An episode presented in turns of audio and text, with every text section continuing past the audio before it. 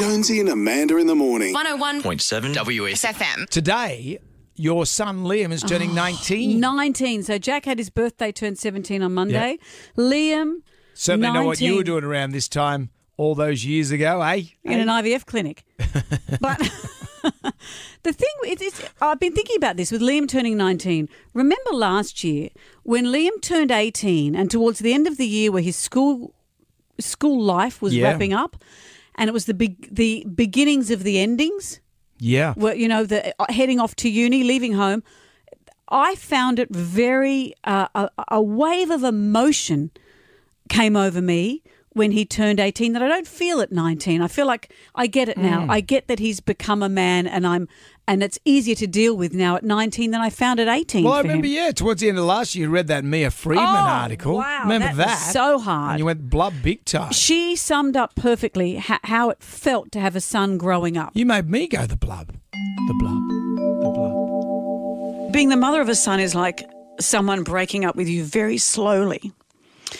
Because Um, she had recently seen a movie called Otherhood, and that's where those movies are from. And she said the movie's supposed to be about boys growing up and moving out of home, and it's supposed to be a comedy. But she said it examines what it means to be a mother of a son who's no longer a boy, no longer your boy, but a man. and when she spoke about it recently at a Mamma Mia out loud, look at you, you're getting Yeah, naughty you're doing 'cause it you've to got me. boys Yeah, too. you're doing well, it you've to got me. yeah, you've got two boys. Yeah. She said that there were audible gasps of recognition and yelps of pain in the room when she spoke about this. And she said that if if our, our boys will grow up and grow away and break up with us, and if, if they do, oh God, this is hard. If they do, we've done our job correctly. And we have. That's what you want your kids to be, to be to grow up and leave you. That's what our job is. Well, he is a great young man.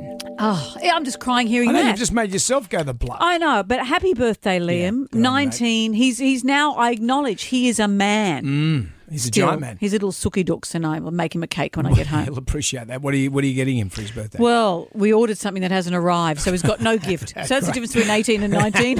Welcome to the real world, pal. Jonesy and Amanda. Morning. 101.7 WS. FM.